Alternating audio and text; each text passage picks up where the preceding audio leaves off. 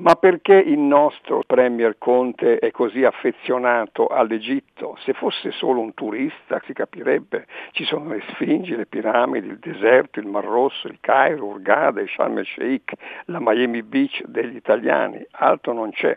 Ma Conte, nonostante il caso Regeni, giovane studente italiano assassinato dagli egiziani, ama quel paese e non ha bloccato, nonostante la tremenda reticenza degli egiziani sul caso Regeni, la vendita di due navi da guerra al Cairo, due fregate.